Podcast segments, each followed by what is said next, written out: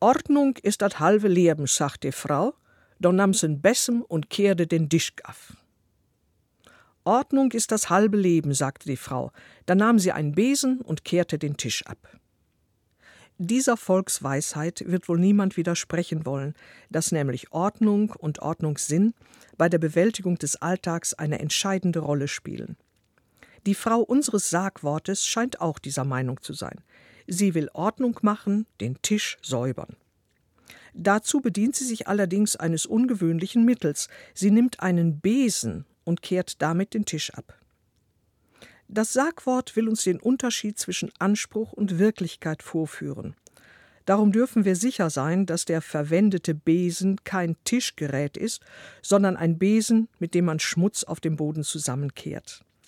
Keine angenehme Vorstellung, dass an eben diesem Tisch wahrscheinlich die Mahlzeiten eingenommen werden.